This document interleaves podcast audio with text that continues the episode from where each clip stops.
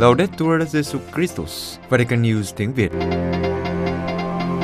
Radio Vatican, Vatican News tiếng Việt. Chương trình phát thanh hàng ngày về các hoạt động của Đức Thánh Cha, tin tức của Tòa Thánh và Giáo hội Hoàn Vũ được phát 7 ngày trên tuần từ Vatican và Roma. Mời quý vị nghe chương trình phát thanh hôm nay, Chủ nhật ngày 8 tháng 5 gồm có Trước hết là bản tin, Kế đến là lá thư Vatican. và cuối cùng là một bước từng bước truyện ngắn công giáo. Bây giờ kính mời quý vị cùng Trung Hưng và Vũ Tiên theo dõi tin tức. Đức Thánh Cha mời gọi các vệ binh Thụy Sĩ sống tinh thần phục vụ.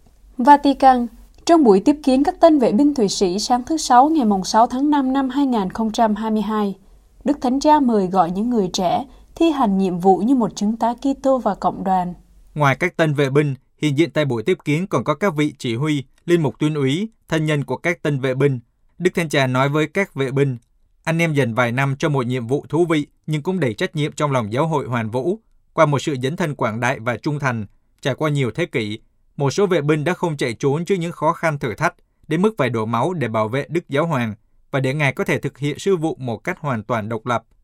Ngài mong muốn các tân vệ binh sống nhiệm vụ vinh dự này như một chứng tá Kitô và cộng đoàn, bởi vì thực tế, hoạt động của các vệ binh không thực hiện với tư cách cá nhân nhưng là một cộng đoàn, được gọi là đoàn vệ binh Thụy Sĩ. Nhấn mạnh về cộng đoàn, Đức Thánh Cha nói, sống phục vụ theo nghĩa cộng đoàn là một thách đố, bởi vì nó liên quan đến việc kết hợp các cá nhân với tính cách, tính khí và sự nhạy cảm khác nhau, cùng đi trên một con đường với nhau. Tuy nhiên, lý tưởng phục vụ giáo hội qua người kế vị Thánh Phêrô là một sức mạnh giúp đối diện với những khó khăn không thể tránh khỏi. Đức Thánh Cha cũng mời gọi các tên vệ binh dành thời gian cho việc đào tạo. Thời gian ở Roma cần phải được đề cao để tăng triển như những Kitô hữu. Tôi nghĩ đến đời sống thiêng liêng, nơi chúng ta có thể khám phá kế hoạch của Chúa cho mỗi người chúng ta. Đồng thời tôi mời gọi anh chị em hãy vun trồng các mối tương quan trong khi chu toàn nhiệm vụ được giao phó, cũng như trong những thời gian rảnh rỗi. Vì ngang qua đời sống huynh đệ, chúng ta tuyên xưng mình là Kitô hữu. Một cuộc đối thoại chân thành và huynh đệ đôi khi có thể mệt mỏi và khó khăn, nhưng điều quan trọng là phát triển nhân cách. Đức Thánh Cha kết thúc bài nói chuyện, cảm ơn và ca ngợi vệ binh Thụy Sĩ vì sự cộng tác đúng giờ và quý báu mà tôi thấy rõ hàng ngày. Tòa thánh trông cậy nơi anh em, quốc gia thành Vatican tự hào về sự hiện diện của anh em trên lãnh thổ. Cùng ngày, vào lúc 5 giờ chiều, 36 tân vệ binh Thụy Sĩ đã tuyên thệ tại Đại Thánh đường Phaolô 6. Đức Thánh Cha Phụng vụ luôn kết thúc với sứ vụ. Vatican trong buổi tiếp kiến các giáo viên và sinh viên của Đại học Giáo hoàng Thánh Anselmo nhân kỷ niệm 60 năm thành lập vào sáng thứ Bảy ngày 7 tháng 5 năm 2022, Đức Thánh Cha nhấn mạnh đến ba chiều kích của việc canh tân phụng vụ, tham dự tích cực và hiệu quả, hiệp thông giáo hội, cử hành phụng vụ phải luôn kết thúc với sư vụ. Đại học Thánh Asenmo chuyên về phụng vụ hiện có khoảng gần 700 sinh viên đến từ 70 quốc gia thuộc năm châu lục. Trong số 90 giáo sư và giảng viên, 40% là đan sĩ dòng biển Đức Nam và nữ, và trong số các sinh viên, có 10% thuộc dòng biển Đức. Trước 250 giáo viên và sinh viên, Đức Thánh Cha nói rằng Đại học Thánh Asenmo ra đời nhằm đáp ứng nhu cầu ngày càng tăng của dân Chúa, muốn sống và tham dự cách tích cực hơn vào đời sống phụng vụ của giáo hội như yêu cầu của công đồng Vatican II, và trường đã thực hiện tốt sứ vụ này. Đức Thánh Cha nói đến ba chiều kích canh tân phụng vụ mà Đại học Giáo hoàng Thánh Asenmo đang phục vụ. Đầu tiên là tham dự tích cực và hiệu quả. Đức Thánh Cha nhấn mạnh rằng đây là chiều kích cơ bản của đời sống Kitô hữu. Ở điểm này, điều cốt yếu là giáo dục mọi người đi vào tinh thần của phụng vụ, cảm nhận mầu nhiệm với sự ngạc nhiên không ngừng. Phụng vụ không phải là một cái gì đó để sở hữu, cũng không phải là một nghề. Phụng vụ là một cử hành, và người ta chỉ tham dự tích cực khi bước vào với tinh thần của phụng vụ. Phụng vụ cũng không phải là những nghi lễ, nhưng là mầu nhiệm Chúa Kitô, đấng đã mặc khải và hoàn thành hiến lễ và tư tế một lần cho mãi mãi. Vì thế, phải thờ phượng trong thần khí và sự thật. Chỉ bằng cách này, tham dự phụng vụ mới có thể mang lại một ý nghĩa giáo hội lớn. Đức Thánh Cha nói tiếp về khía cạnh thứ hai của phụng vụ, sự hiệp thông giáo hội.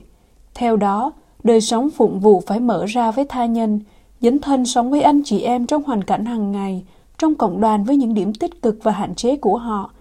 Đây là con đường nên thánh thực sự. Vì thế, việc đào tạo dân Chúa là nhiệm vụ nền tảng để sống một đời sống phụng vụ giáo hội trọn vẹn. Ở khía cạnh thứ ba, Đức Thánh Cha nói, cử hành phụng vụ phải luôn kết thúc với sứ vụ. Những gì chúng ta sống và cử hành dẫn chúng ta ra đi gặp gỡ người khác, gặp gỡ thế giới xung quanh, gặp gỡ với niềm vui và nhu cầu của nhiều người, có lẽ đang sống mà không biết hồng ân Chúa.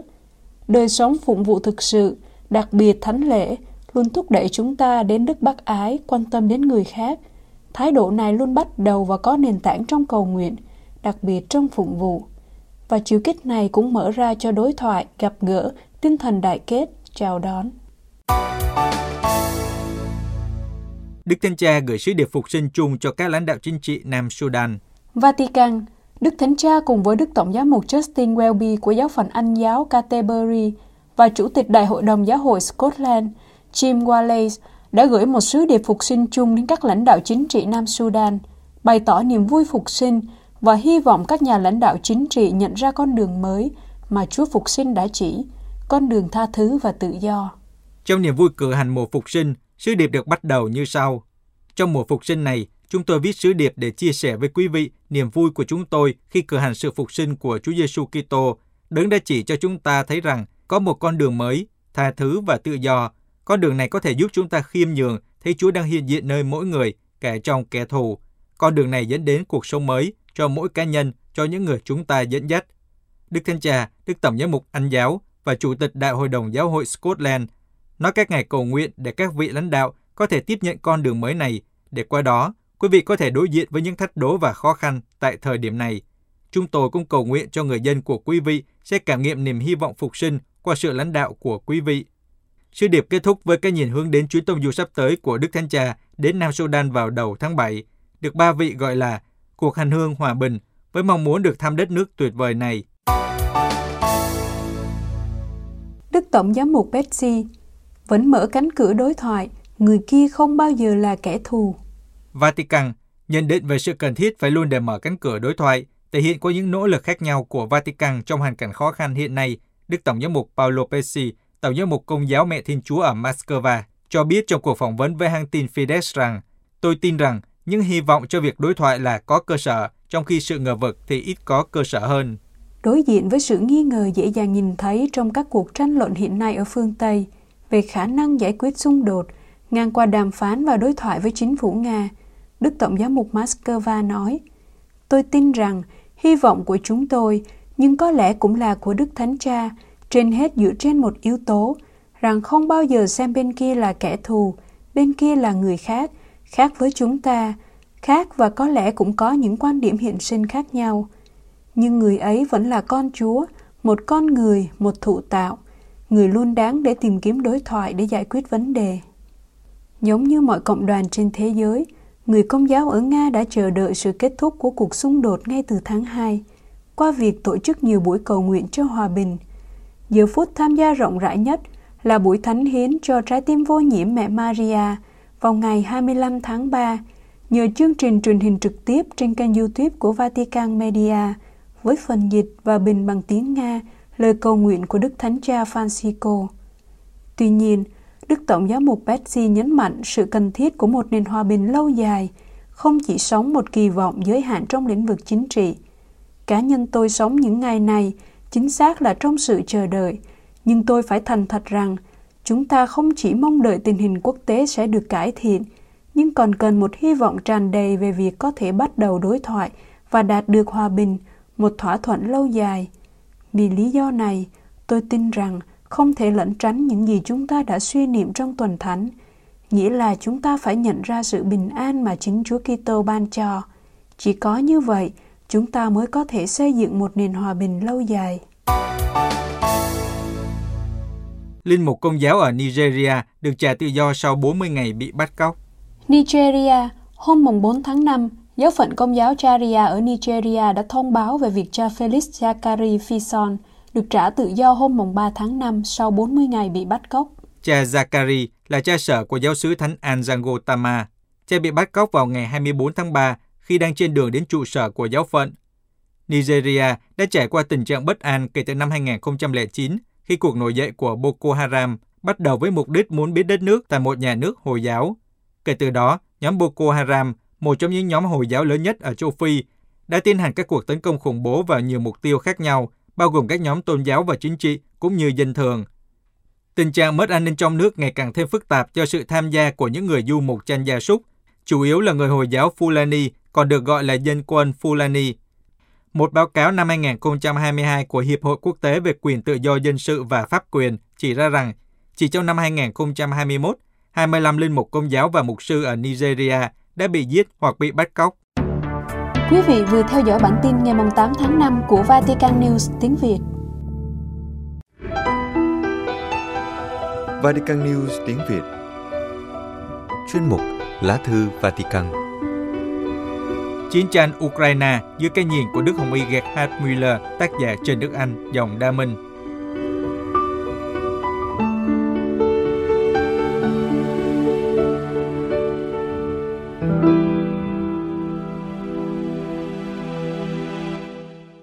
Kính thưa quý vị thính giả, chiến tranh tại Ukraine chuẩn bị bước sang ngày thứ 80 và chẳng những chưa có dấu hiệu gì sẽ chấm dứt nhưng có nguy cơ ngày càng leo thang. Trong thời gian qua, đã có rất nhiều nhân vật lên tiếng về cuộc chiến tàn ác và vô lý này. Đức Hồng Y Gerhard Müller, nguyên Tổng trưởng Bộ Giáo lý Đức Tin, cũng được một trang mạng hỏi ý kiến về cuộc chiến này và các lập trường khác nhau. Đức Hồng Y Müller, người Đức, năm nay 75 tuổi, nguyên là giáo sư thần học tại Đại học Ludwig Maximilian ở Munich, Nam Đức. Trước khi được Đức Thánh Cha Gioan Phaolô II bổ nhiệm làm giám mục giáo phận Regensburg năm 2002. Mười năm sau đó, Ngài được Đức Biển Đức 16 bổ nhiệm làm Tổng trưởng Bộ Giáo lý Đức Tin. Chức vụ này Ngài chu toàn trong 5 năm cho đến năm 2017. Trong cuộc phỏng vấn dành cho trang mạng Nuova Bussola Quotidiana phát hành ngày 30 tháng 4 vừa qua từ Roma, Đức Hồng Y Muller đặc biệt phê bình thái độ mâu thuẫn và vụ lợi của Mỹ, Anh và giới lãnh đạo Liên hiệp Âu Châu ở Brussels. Người phỏng vấn nhận xét và hỏi, Mỹ, Anh chủ trương làm cho cuộc chiến tại Ukraine kéo dài bao nhiêu có thể để làm suy yếu Putin và trừng phạt ông này. Nhưng làm như thế thì dân chúng Ukraine phải trả giá trước tiên. Về phương diện luân lý, lập trường này có đứng vững không? Đức Hồng Y Miller đáp, đó là sự mơ hồ của tình trạng này.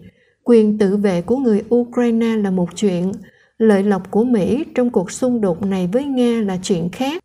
Vì hiển nhiên là Mỹ có lợi liên quan đến quyền lực thế giới và cũng khó bên vực một sự cao cả của Mỹ và các nước khác về mặt luân lý là những nước cổ võ phá thai và ý thức hệ về giống. Việc trợ giúp cho người Ukraine không luôn luôn có những động lực tinh tuyền vì có những giá trị đang pha lẫn với những lợi lộc chính trị của họ.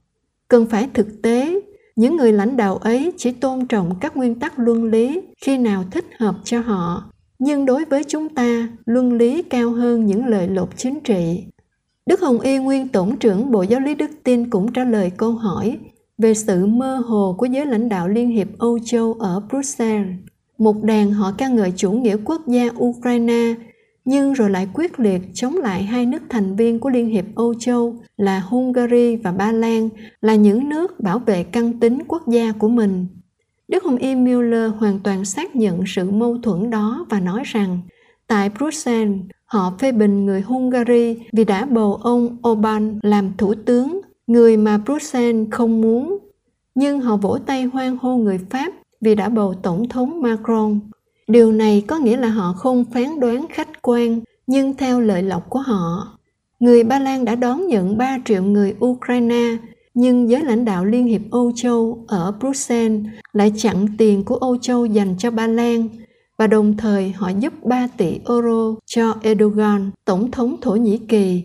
Họ phê bình chính phủ Ba Lan được bầu lên theo thể thức dân chủ và cáo buộc chính phủ này đi ngược với chính hiến pháp của Ba Lan. Nhưng rồi họ lại trả tiền cho một người độc tài là tổng thống Thổ Nhĩ Kỳ. Họ quên chính các nguyên tắc của họ Hiện nay có quá nhiều ý thức hệ trong giới lãnh đạo Liên hiệp Âu Châu ở Bruxelles. Họ không tôn trọng các nguyên tắc dân chủ, theo đó nhân dân quyết định ai làm chính phủ. Điều này cũng xảy ra tại Ý. Trong tâm trí họ có một chủ trương duy hoàn cầu, một chính phủ duy nhất cho thế giới. Nhưng ai là người hợp pháp hóa chính phủ duy nhất này? Chính phủ duy nhất không bảo đảm hòa bình, trái lại là đàn khác hòa bình đến từ chính thiên chúa chứ không phải từ những người hùng mạnh trên thế giới những người này chỉ có những lợi lộc kinh tế và chính trị và với những lợi lộc này người ta có thể bình định thế giới trước tình trạng hiện nay với các biện pháp trừng phạt mà âu mỹ đang đề ra người ta rơi trở lại não trạng chiến tranh lạnh với sự đối nghịch giữa nga và tây phương. Được hỏi về tình trạng này, đức hồng y miller nhận định rằng, chúng ta không thể thu hẹp tây phương vào một ý niệm chính trị. Chúng ta nói về tây phương và đông phương với những thể loại của văn hóa kitô. Điều hiển nhiên là nga là thành phần của văn hóa kitô. Có một nền văn hóa kitô sâu đậm các tín hữu Kitô Nga đã chịu đau khổ rất nhiều dưới thời Cộng sản, đã mất đi hàng chục ngàn giáo sĩ và hàng triệu giáo dân đã mất mạng, mất gia đình, phải lưu đày, bị gửi tới các trại tập trung.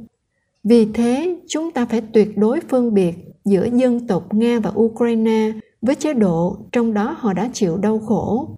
Nay chúng ta cũng phải phân biệt giữa dân tộc và chủ thuyết Putin, chủ nghĩa siêu quốc gia chúng ta trong tư cách là giáo hội công giáo, chúng ta cảm thấy rất gắn bó với giáo hội chính thống nga, mặc dù vai trò của đức thượng phụ chính thống moscow vì vai trò của vị này trong cuộc chiến tranh hiện nay nhưng trên bình diện thần học tín lý, bí tích, chúng ta cảm thấy rất gần, rất liên kết với người nga giáo hội công giáo phải tiến bước trên một bình diện khác và không để cho mình bị chính sách của giới lãnh đạo Liên hiệp Âu Châu ở Bruxelles lợi dụng.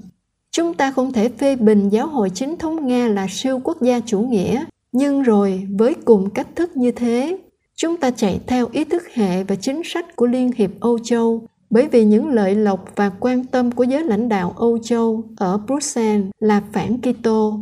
Họ cổ võ một thứ nhân loại học giả dối, phản Kitô.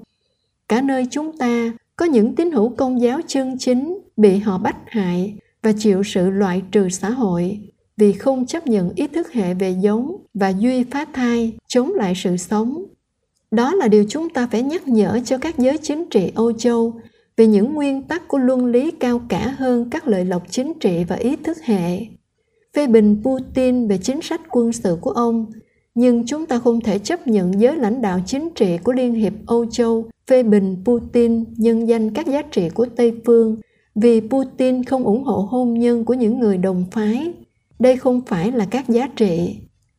Trong bối cảnh trên đây giáo hội có thể và phải làm gì? Theo đức hồng y Müller, trước tiên đây là một cuộc chiến thiên liêng vì các vũ khí của chúng ta là kinh nguyện cho hòa bình và loan báo tin mừng hòa bình. Thật là tốt nếu có một công nghệ hồng y với sự tham dự của tất cả các hồng y để cùng với đức thánh cha thảo luận về tất cả những thách đố vừa nói cho hòa bình trên thế giới nghĩa là làm sao cầu nguyện và làm sao khích lệ các tín hữu công giáo đi vào cuộc chiến đấu thiên liêng, là cuộc chiến của thiên chúa chống lại sự ác trên thế giới. Chúng ta phải nói theo các tiêu chuẩn đức tin, chứ không phải nói về các vũ khí, nhưng là về trận chiến thiên liêng với khiên thuẫn đức tin và gươm là lời chúa, như thánh phaolô đã nói. Với tình thương và với sự giúp đỡ đối với tha nhân chúng ta có thể chứng tỏ cho các nhà chính trị rằng có những giá trị cao cả hơn, rằng mỗi người là hình ảnh giống thiên chúa, và điều này phải là nguyên tắc của chính trị.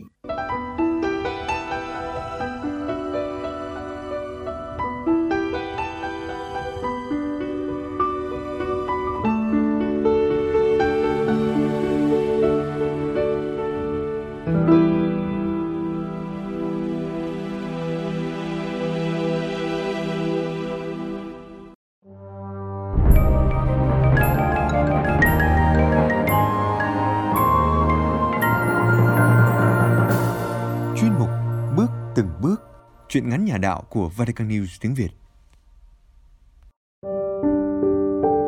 Chuyện ngắn Chảy đi sông ơi của tác giả Linh Mục Cao Gia An.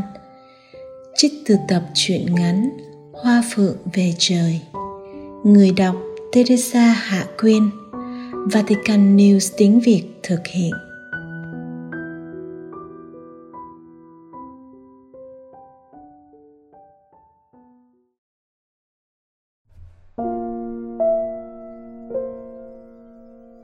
Giác như có ai đó đang bước sau mình. Hắn ngưng bặt tiếng hát.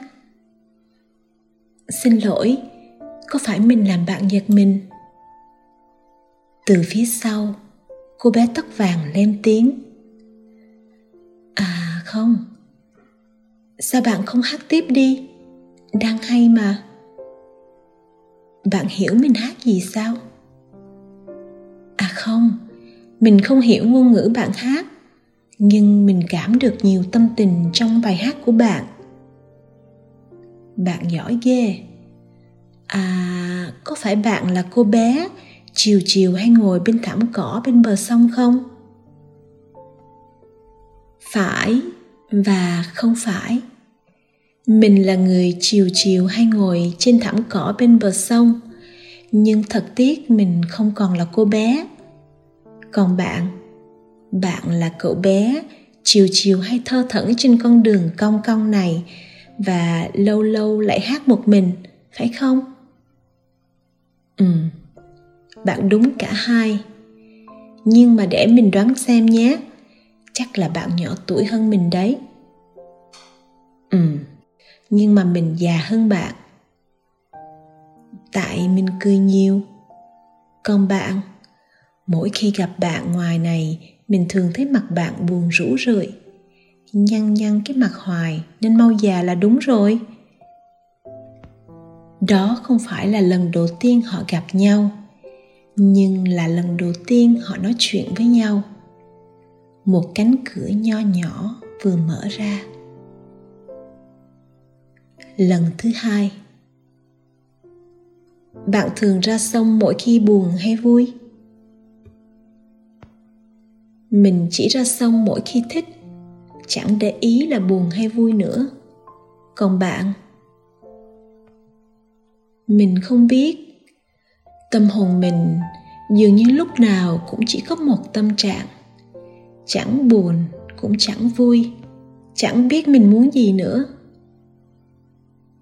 Bạn yêu dòng sông này lắm, phải không? Không. Hoàn toàn ngược lại vậy thì lạ thật đấy. Mình ghét sông lắm. Sông có gì hay đâu mà thích chứ. Vậy sao bạn hay ra ngồi đây? Thì mình nói rồi đó, mình không biết. Bạn nghĩ xem, trên đời này có điều gì bội bạc và xấu xa như dòng sông không? Sao lại thế? Chẳng bao giờ dòng sông biết đứng lại bạn có thể ra ngồi bên dòng sông cả ngày như thể hai người bạn. Thật ra chỉ có bạn đứng lại, dòng sông thì cứ mãi lao mình về phía trước. Đó chẳng phải là ơn gọi của dòng sông sao? Dòng sông mà cũng có ơn gọi sao? Bạn lãng mạn quá nhỉ? Còn mình thì khác tại sao dòng sông không dám ngừng lại, bạn biết không? Tại vì dòng sông đã ngầm chứa nơi mình quá nhiều cặn bẩn và rác rến. Chỉ cần dừng lại là bao nhiêu điều xấu xa sẽ trào lên trên bề mặt. Vậy nên nó cứ phải lao mình đi, ra đi để che giấu, ra đi để cố công giữ cho mình chút gì đó đẹp đẹp bạn có khắc khe quá không? Nếu có, bạn không phải là người đầu tiên nói câu đó với mình. Bạn nghĩ xem, rác rến của dòng sông từ đâu mà có? Chẳng phải rác rến là những cái bên ngoài người ta ném vào lòng sông sao? Nói cho cùng, dòng sông đâu có lỗi tự đầu nguồn, con sông nào vốn cũng là một dòng nước hiền lành trong suốt mà. Nhưng mà dòng sông ôm đồm và đa mang nhiều thứ. Có điều gì thấm nhiễm vào mình được nếu người không quá ôm đồm phải không? Ừ nhưng mà bạn không nhận ra rằng ôm đồm gồng gánh lại cũng là một nét đẹp của dòng sông sao? Sông không bao giờ là một dòng chảy vô tình giữa bao la trời đất và giữa tạp nhạp cuộc đời. Sông lặng lẽ nhận lấy nơi mình tất cả những gì người ta vứt bỏ. Thoáng ngỡ ngàng trong mắt cô bé, cô nhìn hắn lạ lẫm. Cô biết hắn đến từ một đất nước xa lạ và dưới mắt cô, hắn cũng xa lạ như chính nơi xuất thân của hắn chiều chiều cô hay gặp hắn thơ thẩn trên cùng một dòng sông, trên cùng một con đường. Những ngày đầu, họ lướt qua nhau như hai người xa lạ, giữa bao kẻ xa lạ khác. Nhưng rồi cô nhận ra nơi hắn có nhiều điều khiến mình phải chú ý. Có thể là cái dáng trầm tư lặng lẽ, có thể là những bước chân lãng đãng vừa như vững chãi vừa như vô định. Có thể là cái thói quen hay hát một mình chẳng giống ai. Và cũng có thể là cái kiểu lý sự không giống ai của hắn. Lần thứ ba. Bạn biết tại sao mình hay ngồi bên dòng sông không? Soi bóng trước dòng sông, mình gặp lại mình với tất cả những điều xấu xa mà bạn đã gán cho dòng sông sao? Trong lòng ai mà không có những điều xấu xa hả bạn? Có những điều xấu xa từ trong quá khứ cứ bám theo mình dai dẳng. Nhiều lúc mình muốn được tắm gội, dòng sông gần thế chỉ cần một bước chân. Ùm, thế là xong mọi chuyện nhưng sao bạn không làm điều đó? Mình nghĩ dòng sông không xứng đáng. Mình không thể dìm chết đời mình trong cái tạp nhạp bẩn thỉu của dòng sông được. Bạn muốn giữ cho mình cái thanh cao đáng quý ghê. Nhưng mình nói thật nhé, bạn có nghĩ rằng dòng sông vốn đã xấu xa và bẩn thỉu dưới mắt bạn sẽ còn trở nên bẩn thỉu và thối tha hơn với cái xác chết chương sình của bạn không? Bạn, sao bạn lại nói thế với mình chứ? Bạn có nghĩ rằng dòng sông có trở nên bẩn thỉu là cũng vì những cách giải quyết giống như bạn đang muốn thực hiện không? Nhiều người muốn làm như bạn lắm. Sống trong cuộc đời, người ta không muốn mang theo bên mình nhiều điều nặng nề, khó khăn, phức tạp trách nhiệm, lầm lỗi. Họ hay tìm cách quảng đại cho một ai đó, một chỗ nào đó mà họ gặp trên đường đời. Nhiều người hay kết luận rằng cuộc sống tạp nhạp. Ít người nào chịu nhận ra trong cái tạp nhạp ấy có phần tham dự của chính mình. Mình không biết mình muốn gì và mình cũng không biết mình làm đúng hay sai nữa nhưng mọi chuyện cứ càng ngày càng tệ. Và mình thấy cuộc sống mình trống rỗng, vô nghĩa quá. Cuộc sống vô nghĩa vì nó vốn trống rỗng hay vì bạn không cảm được ý nghĩa của nó? Bạn không tính dạy mình về ý nghĩa cuộc đời đấy chứ? Với bạn thì sao? Mình thì chưa bao giờ phải vất vả đi tìm ý nghĩa cuộc đời mọi việc mình làm đều có một chút ý nghĩa nho nhỏ nào đó, cho mình chút niềm vui nào đó. Cuộc đời là một chuyến hành trình dài, nhưng mình tin rằng chuyến hành trình nào cũng được làm nên từ những bước đi nho nhỏ. Vui với những bước nho nhỏ trong đời, mình có thể vui với cuộc đời. Lạ thật, bạn mơ mộng như một thi sĩ, nhưng lại triết lý như một ông già. Có lẽ vậy, mỗi người vốn bẩm sinh đã là một chiếc da mà. À mình nghe nói rằng cánh cửa cuộc đời chỉ mở ra cho những người nào chịu suy nghiệm nghiêm túc về nó thôi. Cũng có lý phải không? Nhưng mà những suy nghiệm về cuộc đời làm mình mệt mỏi quá. Có thật vậy không? Suy nghiệm về cuộc đời làm bạn mệt mỏi. Hay vì cuộc đời làm bạn quá mệt mỏi đến độ bạn không dám suy nghiệm về nó nữa? Uhm, có lẽ ý của bạn đúng hơn. Mình yêu mến những người thích suy tư về cuộc sống giống như bạn. Nhưng đáng tiếc là có rất nhiều người không tìm được lối ra. Không phải vì họ kém cỏi đâu nhưng dường như vì họ thường suy nghĩ về cuộc đời với một thái độ hằng học nào đó, làm sao người ta có thể mở ra được cánh cửa sống với thái độ như thế, phải không bạn? Lần cuối. Bạn có biết tại sao dòng sông cứ phải chảy không? Chẳng phải lần trước bạn đã có câu trả lời cho câu hỏi này rồi sao? Đó là nói theo cái kiểu của mình. Còn bạn? Mình tin rằng dòng sông nào cũng chảy, vì ơn gọi của dòng sông là về nguồn. Về nguồn, dòng sông sẽ được gột rửa khỏi những cạnh bẩn rác rưởi đã đem bám theo mình. Về nguồn, dòng sông sẽ được tan loãng, hòa quyện giữa lòng đại dương. Về nguồn, sông sẽ căng mình ra trải rộng trong cái bao la của biển lớn. Về nguồn, sông lại sẽ trao ban chính mình bằng những luồng hơi nước làm dịu mát mặt địa cầu. Bạn lại đang triết lý về đời người hay đời sông đây? Bạn nghĩ sao? À không, mình hiểu mà. Này có lẽ từ ngày mai mình sẽ không còn gặp bạn nữa rồi bạn đã tìm nghe được tiếng gọi lên đường từ giữa lòng mình sao? Ừ thì cũng phải lên đường chứ, đâu thể tù động mãi. Mà nè, mai không gặp mình nữa, bạn vui hay buồn?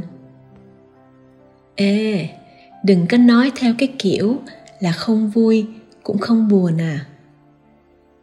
Vậy thì mình vừa vui vừa buồn vui vì bạn đã thôi lý sự loanh quanh để bước vào một cuộc sống mới. Buồn vì mất một người lý sự với mình. Cô bé cười. Lần đầu tiên cô bé cười bên sông. Hoàng hôn vừa ập xuống. Cơn gió chiều đột ngột làm xõa tung mái tóc vàng óng vài tia nắng sót lại, xuyên qua những sợi tóc bay bay nghiêng nghiêng mái đầu sang một bên. Cô bé cười.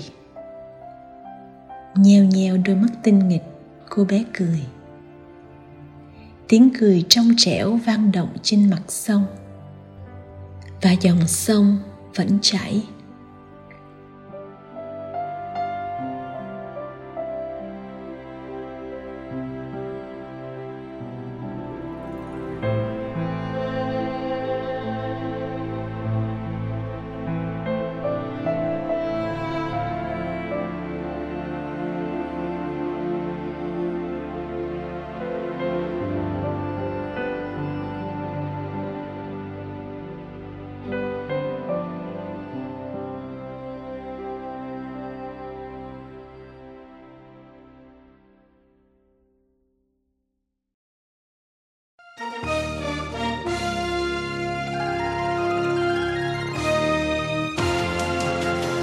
Cảm ơn quý vị đã chú ý lắng nghe chương trình Radio Vatican của Vatican News tiếng Việt. Xin Thiên Chúa chúc lành cho quý vị và toàn gia quyến. Laudetur Jesu Christus, ngợi khen Chúa Giêsu Kitô.